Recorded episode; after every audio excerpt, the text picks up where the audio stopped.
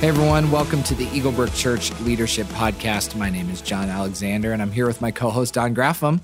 How you doing, Don? I'm doing well. How about you? Doing great. All right. Well, let's just dive right in today and get after our content. Today, we're going to be talking about staff commitments. So when you think about team or staff culture, what comes to mind? Well, first of all, the Seattle Seahawks come to mind. I'm from the state of Washington, and so they have a very distinct team culture built off their head coach, Pete Carroll. He's got this phrase, always compete. So every play, every practice, it's an opportunity, whether you are the best player or the worst player, to always compete. They have a great team culture. And of course, if you don't like that one, the New England Patriots, I know not a lot of people like the New England Patriots, but they have something called the Patriots way. It is a very distinct culture, kind of private. You don't hear a lot about it, but you hear often that people, when they come from whatever team they come from, they have to adopt the Patriots way. What about the Bears? How does I don't think they have a great team culture. I'm a child of the '80s, so we. I was born in the '80s. Thanks for that. But of course, you know, taking it aside from sports, I think about Chick-fil-A, and we've got a few Chick-fil-A's here in Minnesota now. It's starting to make its way here, and of course, they have a very distinct culture. They sure do, and a good one. The Chick-fil-A way, and you learn it the first day when you get there about the importance of serving others, and it's such a great culture. Yeah, and culture can be defined in all kinds of ways. The way we're going to set it up today, it's a set of shared beliefs, practices, and values that are actually lived out. So of course, let's take this biblically. Jesus and his disciples had a very distinct shared culture. There was a set of beliefs, practices, and values that they actually lived out. So let me ask you a question. What do you think makes a great culture? Yeah, the first thing that comes to mind is that it has to be contagious. I mean, it can't just be one person that has that. And you think about a good cold, a bad cold, it's contagious. It keeps getting caught by other people, before you know it, it's viral. And that's actually a sign of a good culture, is that it's contagious. It's being spread throughout all the people, and people want to be a part of it. They want to be a part of that. So that's one, is that it's contagious. The second is that it's clear. There's a clear vision, there's clear direction, and therefore everybody's kind of going the same way. There's alignment around that. Because how frustrating is it to not know if you're actually heading in the right direction? That's right. People don't want to be a part of that. They want to know if they're succeeding or not. It's hard to create a culture if people are all going different directions. And then finally, I think there's a lot about teamwork and fun. You and I both grew up playing sports all the way through. We love teamwork. We love fun. And I think a good culture has a good dose of teamwork and fun along the way. Absolutely. And we have some fun here at Eagle Brook Church, don't we? We sure do. Yep. I often think, I hope that people don't see us playing those little jokes on each other and stuff. And if they only knew the kind of things the antics that we pulled on one another. But that's a part of creating a great culture. That is. That's right. Want to be a part of that. That's a part of who we are. Yeah. And people should know that. And so turning this on our church here at Eagle Brook Church, how did we go about attempting to create a great staff culture? What did we do? Well, I think what it looked like for us is we had a group of people that essentially locked themselves in a room for many hours, and they just hammered out, when a person is successful on our staff, what do they do? What are the attributes of a thriving staff member here? What are the commitments of that person? And you kind of see that there's a pocket of people who are successful within our culture, on our team. What are the commitments that they have in their life? And so this team whittled away and developed 5 different kind of words, phrases that are commitments that we now have a visual for, and we hand it to anybody coming on staff, and we remind our staff of these are the commitments, these are the commitments and how we operate as a team, and it's therefore creating a culture on our staff. And it's been really an effective tool for us. Yeah, when we bring on new employees, I often say to them, and I get the opportunity to teach that new employee class once every 6 weeks or so, I often say to them, this is what we're committing to you, right? But now that you're on board, you are also making this commitment to me, these 5 commitments. It is now a mutual exchange to make this a great staff culture. And as soon as they come on board, they're a part of making sure that this is a great staff culture. So for those of you, wherever you're listening from, if you can for just a moment, picture a circle. And again, we're going to attach this picture in our show notes and link to it. But picture a circle, and at the center of that circle is another circle. Mm-hmm. And then on the outer ring, there's four divided sections. So it's divided up in four with a bullseye in the middle. And again, we'll include this. But let's start with the first staff commitment. Let's start with that first one, Don. Tell us about that. Yeah. The first staff commitment is to live wisely. And I just think this is what we see out of thriving staff members, is that they have this wisdom about them. It's not necessarily intelligence, or they can pass the math test and have the highest ACT score. It's like this wisdom that they have in them. And even like a great verse, Proverbs 8:11, for wisdom is more precious than rubies, and nothing you desire can compare with her. And so we want our staff member, just think if every staff member is pursuing wisdom. And the way that we talk about wisdom is really in three layers. We talk about godly wisdom. And so we want every person on our staff to start their day by talking to God, studying his word, and really studying the heart of God. We want them to be in tune with God's heart. And then the second is Eagle Brook wisdom, is we want them to know their supervisor's heart. And then we also want them to really know their team's heart too, so that they're resonating with their supervisor's heart, their team's heart. And then finally is to protect their own heart and to know, and we call that personal wisdom. And so that's how we want people to make sure that they're taking their time away. We want to make sure that they're growing in character, competence, and chemistry. And so we have godly wisdom on the bottom of that, Eagle Brook wisdom, and then personal wisdom. And if somebody's pursuing wisdom within those three areas, we've started to see that they can start to thrive here. One last caveat I'll add to that is somebody can know all the theological answers. Somebody can be great at their job. They can be a world-class, name it, musician, speaker, pastor. And at the end of the day, if they don't have Eagle Brook wisdom, where they're ticking off their supervisor and the team that they work with, we now call that petting the cat backwards. You know, if they're going to pet the cat backward, they're probably not going to thrive in this organization. And it's so critical that people understand their supervisor's heart, the organization's heart, and then they resonate with that. And the best we can do to let people know about that as early as possible, even before they get the job, is ideal for us. So having people understand wisdom-based leadership, which is what we often talk about it here, so critical to being successful in this culture. Yeah, here's the thing. You can create policies. Yeah. You can create rules. You can have all the guidelines. But if people don't have wisdom, that's what we want people to operate out of. People will break policies. People will forget rules. It happens all the time. They have to have wisdom to be able to navigate the complexities of life, ministry, the organization that they're a part of, so that they can be a great staff member at whatever organization they're a part of. But that's here at Eagle Brook Church, those are the three wisdoms. Well, and you just said that word complexity, and we operate in a very complex environment. I mean, a multi-site where we have campuses now spread all throughout the Twin Cities and beyond, and we have the central office, and they're all trying to communicate to each other and trying to be on the same page. That's very complex. And so we all need to be seeking wisdom and in the way that we operate with each other. Well, let me talk about the second one. Second staff commitment that we want to make towards each other is to lead boldly.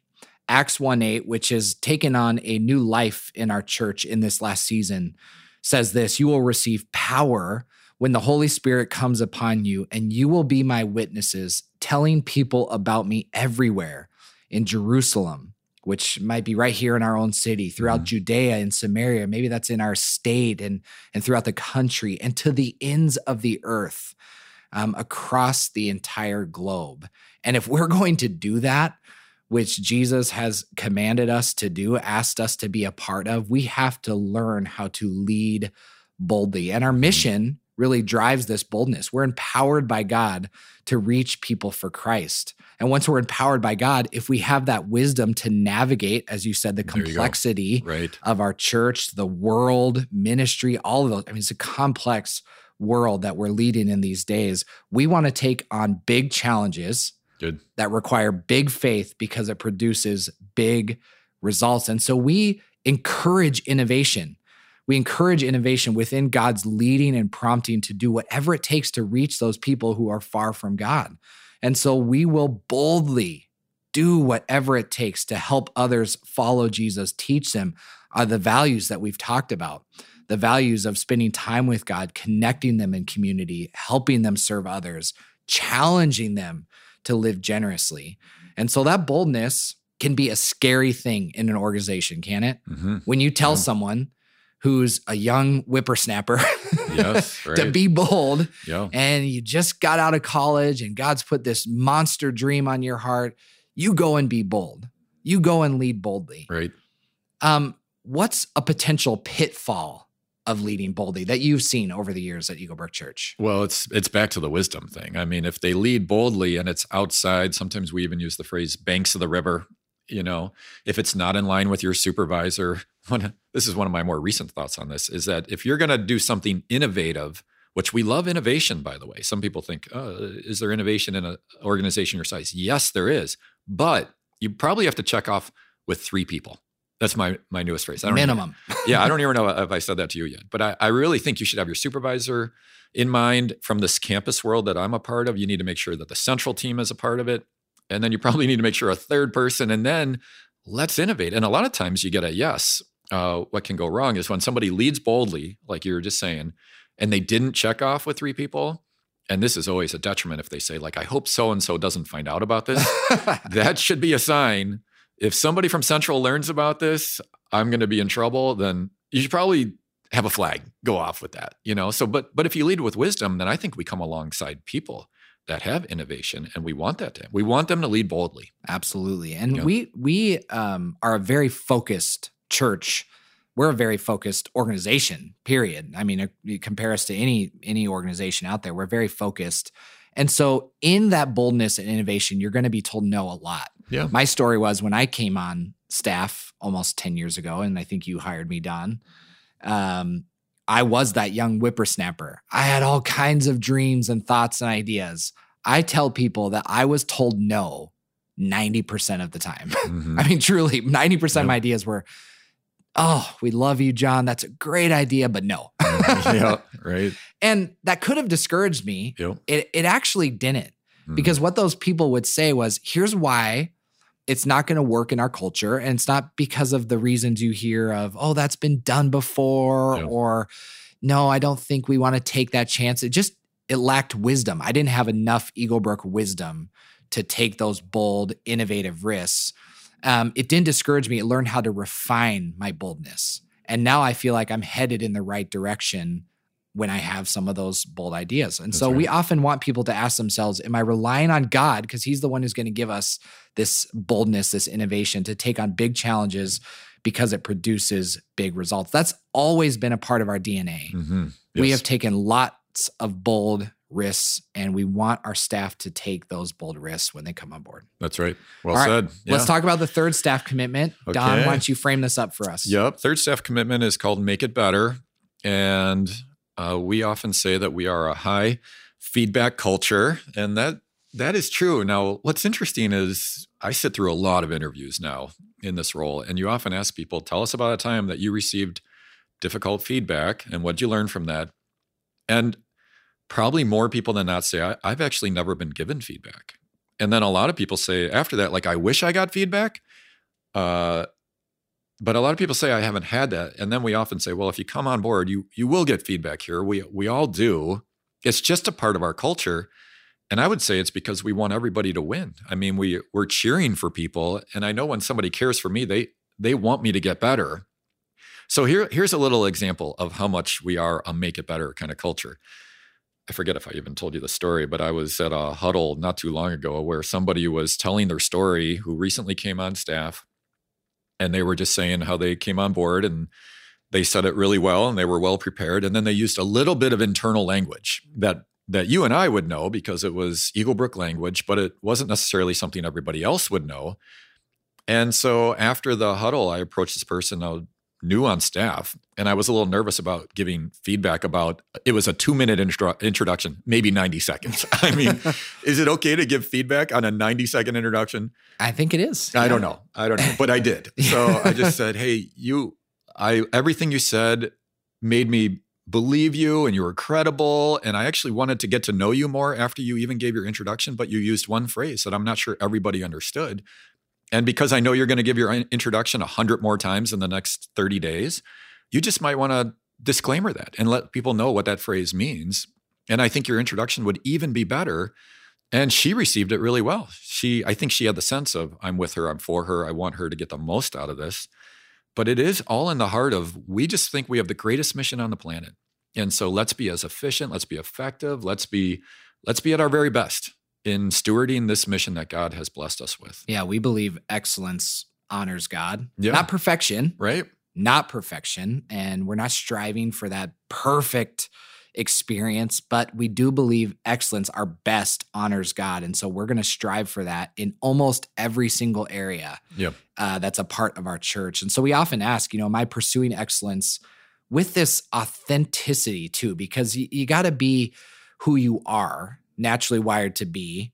So am I pursuing that excellence by asking for feedback and through teamwork too? Because we're not going to be best alone. We're going to be better together. That's right. Yeah.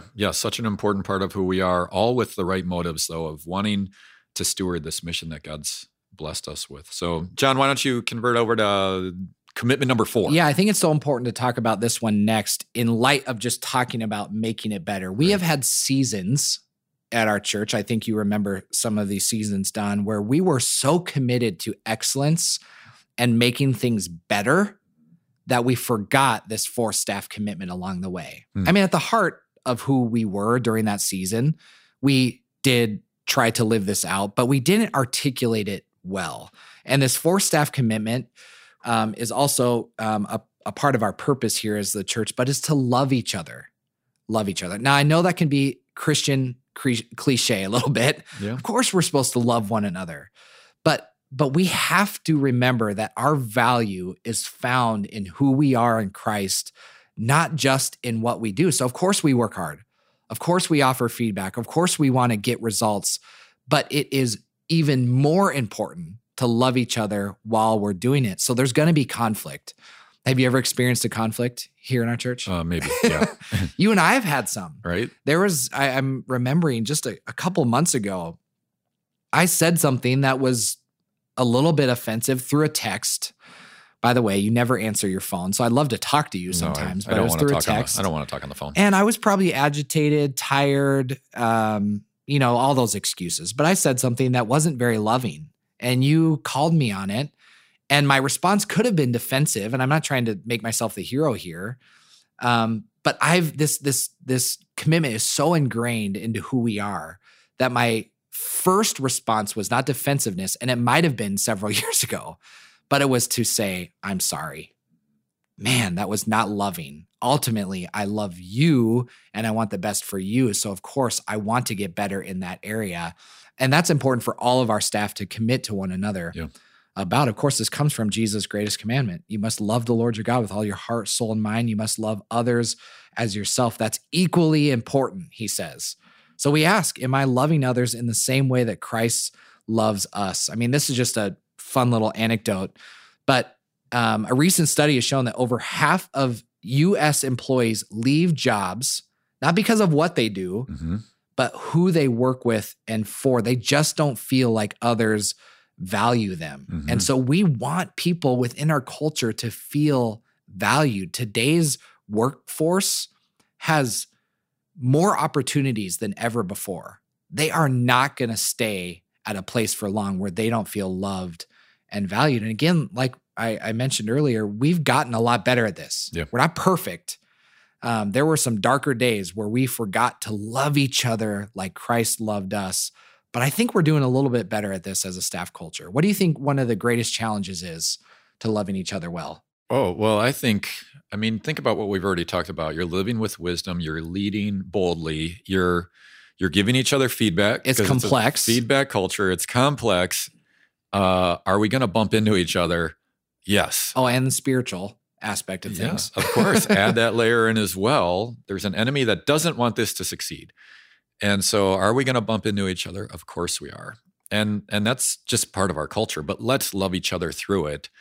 And even the Matthew 18, let's go one-on-one with each other. Let's not tell other people about that, which can even happen in our culture where you rally other people against a certain cause or person. And let's not have that be any part of our culture here. Let's always go one-on-one with somebody. If we have an issue with somebody, let's work to resolve that as soon as possible. And then let's be very gracious with each other. Even a phrase I've been using is let's assume the best. I mean, sometimes something's been given to you and you're like, that was a terrible idea. They're doing it to me on purpose. That's right. And then let's just go, no, they want this to win as much as you do. Right. Everybody wants it to win around here. And so let's just assume the best. Let's start with that assumption. Yeah, absolutely. And then if it's not quite right, let's talk about it. And then let's make sure that we're doing our best to love each other, be gracious, forgiving, kind with each other all the way through.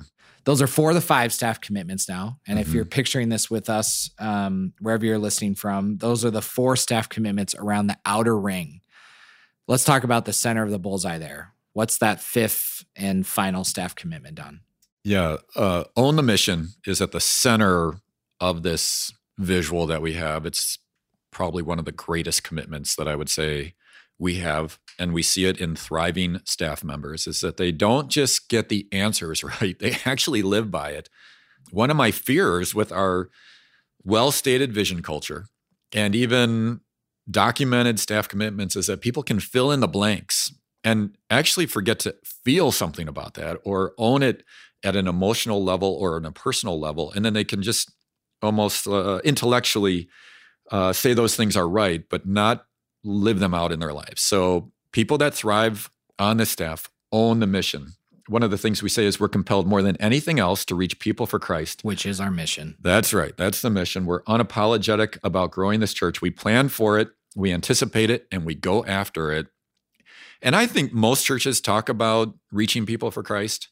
It's on a list somewhere or maybe even on a wall, but we actually do it, I mean, with everything inside of us. It's what we are so vigilant about is reaching the lost. And because I was that lost person at one time, you were a lost person at one time, our neighbors were our kids were lost people at one time, our parents or kids or relatives or neighbors are lost or know somebody who's lost. And we all want them to have marriages that are restored or families that are living together on the same page, enjoying life together, and souls that are redeemed. I mean, that's what we want to be a part of.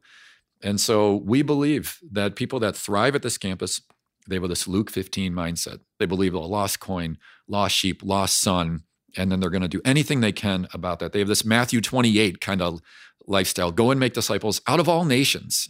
Even Acts 1:8, like we were talking about, be my witnesses, Jerusalem, Judea, Samaria, the ends of the earth. We just believe that the mission we're a part of is this expanding, reach as many people as possible for the cause of Christ. And so you have to own that.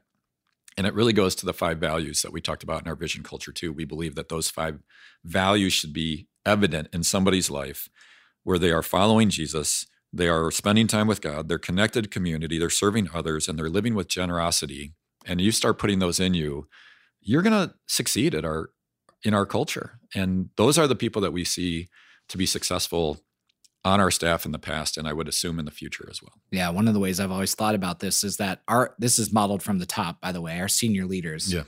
They never ask another person, a tender staff otherwise, that they aren't willing to do themselves. So if they're challenging people to invite, they're owning that themselves.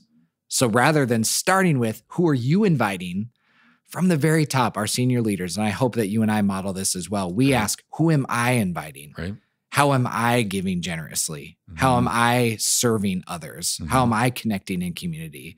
And it really does start with us, because if I'm not doing those things, how can I possibly ask others to own the mission? And we want all of our staff to look internally first, right, to own the mission themselves so that they can invite others into that mission as well. And there's, you know, there's opportunities for us to get distracted by other things. Mm-hmm. And I've heard Bob say it this way: if you focus on the ministry, you'll lose the mission. But if you focus on the mission, you'll have incredible ministry. And what I think he means by that is that ministry are all those things that we do. But at the heart of it is the mission. We want to reach lost people. We want to see people come into a transforming relationship with Jesus. Perfectly said. So as we're closing, those are our 5 staff commitments. And we've talked about living wisely, making things better, leading boldly, loving each other, and owning the mission. Mm-hmm. I'd love to ask this for our listeners, for people who aren't a part of Eagle Brook Church, and maybe they're a part of an organization, maybe they're part of Eagle Brook and they are also a part of an organization or their family or wherever they're a part of. How can you build a great culture, whether it's a staff, team, maybe even family? What can those people do to build a great culture? Yeah, that's an interesting question. I do think if anybody were to learn anything from us, apparently you put a few people in a room, you lock the door and say, figure this out. And the question that I thought was a great one is, let's think of a successful staff member or many successful staff members. What are the attributes? What are the commitments of that person? And so Eddie Eagle Brook is crushing it as a staff member. What's Eddie doing? Oh, that's right. Well, he's working with wisdom and he's, you know, loving other people and he's making it better. He's leading boldly. And yes, I guess he owns the mission and he's doing exactly what we would want every person to do, not just staff member, but an attender as well. And so maybe even just listing out those kind of attributes. This is what a successful person does, who's been successful in the past and we believe will be successful in the future. And then, I mean, for us, this might even sound a little over-detailed, but you have to create something that's sticky, you know, like this visual that we have. I mean, we have it on a card that's sitting right in front of you right now. I mean, we have it on a web page. We try to let people know about it before they come on staff. When people join our staff, they get those 5 cards that are artistically done, and they're supposed to rotate through on your desk, sit in a nice little wooden. Do you still have those on your desk now? No, I don't. Okay, well, I'll have to get you a copy. But you're right. Those are the kind of things. So those tools just make a big difference. We also talk about all staff meetings. Yeah. I mean, we make it a commitment to rotate through our big all staff, for all of our staff meetings, to rotate through those commitments at least twice a year. Yeah. I mean, at least twice a year we're talking about one staff commitment. I met with the campus pastors yesterday and we talked through the 5 staff commitments. I literally spent 7 minutes just running through. Here's the 5 things that we're all committed to as a staff. I mean, it's just part of our language. It has to become part of your language if you want it to be a culture setting language for you. Well, we hope that no matter what you're leading, what you're a part of, that you are a part of a great staff or team culture. And if you're not, maybe there's some ideas in here that you can help bring back to your organization or your church. But for us, that's all we got for this episode of the Eagle Brook Church Leadership Podcast. We believe to our core that when leaders get better, the church gets better. And our hope is that no matter how or where you lead in the church, that you will continue to grow in your abilities so that your church will reach more people for Christ. So thanks for joining us, and we hope you'll join us for the next episode of the Eagle Brook Church Leadership Podcast.